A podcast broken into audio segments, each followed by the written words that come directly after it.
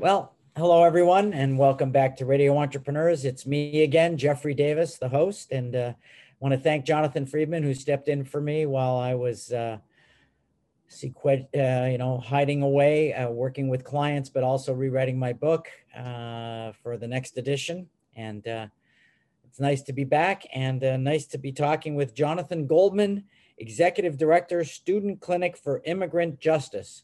Wow, that's quite a title. It's almost like a Marvel comic book title. and, well, you it, the, and, you are the, superhero for uh, student justice. Uh, that our, our goal is is to take on the momentous uh, challenge of trying to address the inequities in our immigration system and so some days it really does feel like we are taking on a supervillain and trying to do everything we can to come together as a team to to solve this large issue wow so tell us about uh, SCIJ? So yeah, so I mean, what we do is we train college students to provide free legal representation to asylum seekers and to organize for immigrant justice. And, and basically the way that works is we partner with different schools. Right now we're partnered with Worcester State University and Brown University. And then we have students who go through training program with us and then they go on to get paired up with immigration attorneys to work on asylum cases, taking on the bulk of that casework, and then also working with local immigrant communities to advocate for local level policy change as well. So how did you get into this? This isn't just something, you know, you, you know, as a seven year old, you sit in bed and think this is what I want to do for a living. I I actually uh, before I started college, I was convinced that I was never going to go near law. I, I thought I was going to do uh, engineering management. So um, truly is a different career path than I imagined, but it is very much connected to my background. I was born in Denmark in a small town called Lefling, population of like maybe 60 on a good day. Um, and I moved to the US when I was about two years old, moved to what I would loosely describe as like a hippie commune down in Maryland. Um, and so grew up in this environment of, you know, adults unconditionally caring for each other, of consensus decision making, pooled resources, co-housing. Um, and I think the contrast I saw between my experience of coming to the US and that of so many others tied with, um, you know, those values that were, were, were, were shown to me growing up um, in Maryland really had a big impact and is what's driven me towards immigrant justice, being involved in activism. Um, and in college, I had actually co founded an organization that was training college students at Brandeis to provide free legal services to immigrants.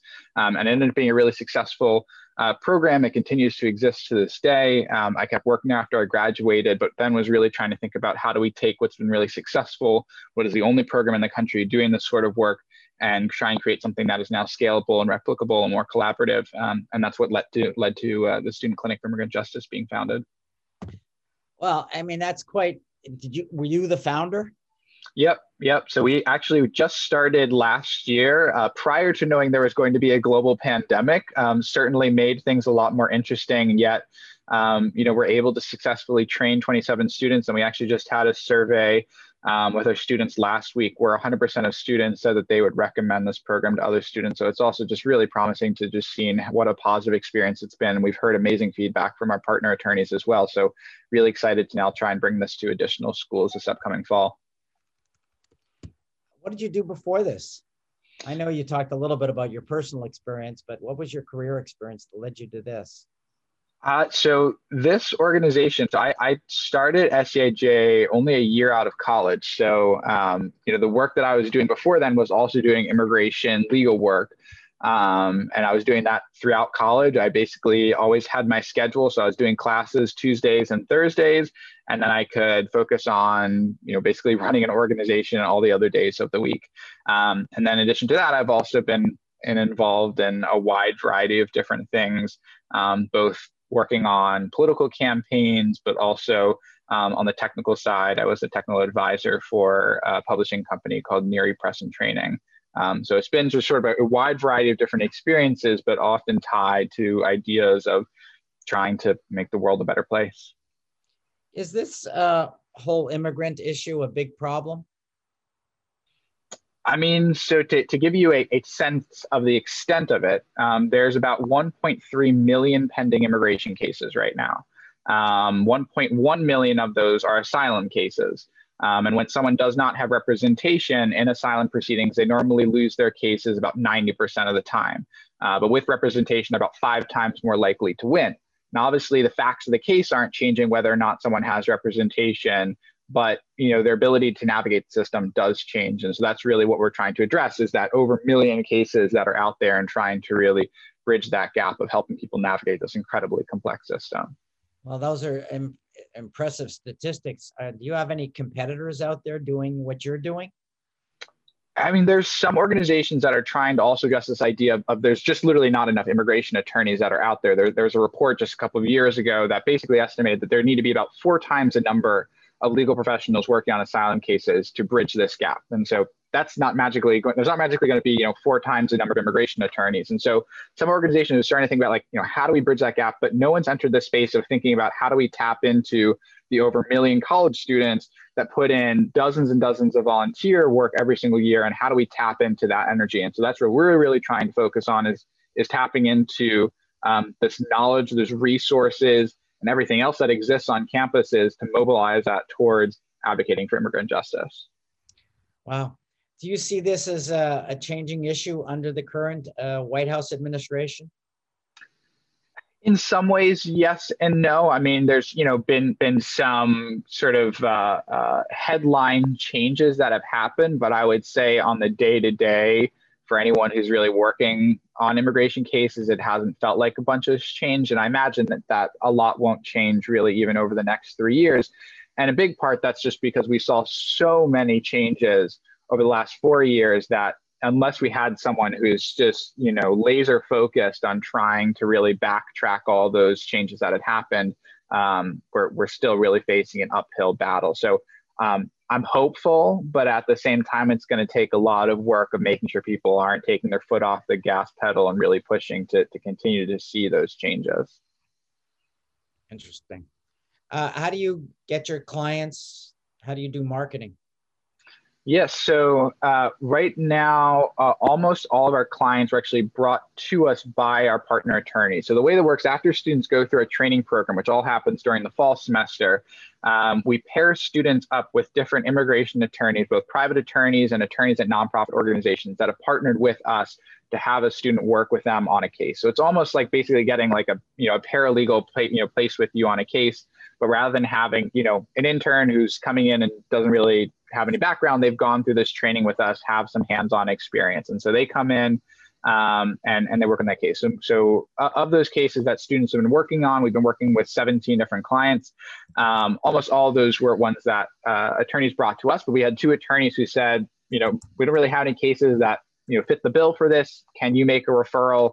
Um, and so we reached out to just community partners, different organizations, and said, hey, we have the ability to take on additional cases.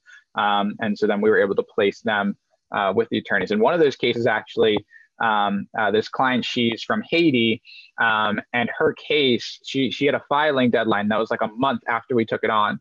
Um, and generally, doing an asylum case takes around four months. And somehow, you know, between the students, we had two students working with this attorney. They managed to get that case in on time. Um, and really, you know, missing a filing deadline in, in immigration is the difference basically between being able to remain here and have your case heard versus being deported and going back to the country that that in the case of asylum that you were fleeing. Um, so you know that's just one example of, of the huge difference that it was able to make because we can rapidly mobilize people who can put in the time, the work that goes into these complex cases. And, and who's the we? Do you have staff with you? Yeah, so there's myself, uh, Stuart Min, who is Access to Justice Fellow, uh, is an attorney working with us part time, and then we have a campus organizer at both Brown and Worcester. Um, and the reason why we even have four people on our staff right now is part of our partnerships with schools is really trying to leverage um, having a collaborative relationship with the school. So, you know, a lot of programs oftentimes they sort of have a, a program at a school and it's kind of onto the side. There's never really in, that much interaction. Like students kind of sign up, show up, but we really want to think about how do we have a real relationship with different offices, different departments, just you know, really capitalize on the resources that we have access to being connected to schools. And so part of that is having a work study position that every school commits to um, to support our program. And so they actually are paying for both of those positions of having an organizer at Brown and Worcester. And this will be true for every school that we're at. Um, and so that also helps the long term sustainability of our program because we have that additional staffing help for every school that we're partnered with. Wow. Uh, We've been speaking with Jonathan Goldman, Executive Director, Student Clinic for Immigrant Justice. Jonathan, if someone wants to find uh, SCIJ and you, how would they find you? Yes, so they can go to scijimmigration.org. Again, that's scijimmigration.org. Um, you can learn more about a program there. If you are yourself an attorney um, and are interested in getting support from our program, you can also sign up there. And if you're interested in supporting and helping us expand to additional schools, we're also always looking for support as well. But uh, really appreciate you, you having us here and getting to share the, the mission and the work that we're doing. Thank you very much, Jonathan. We hope we speak to you again and remind everybody this is Radio Entrepreneurs. Thank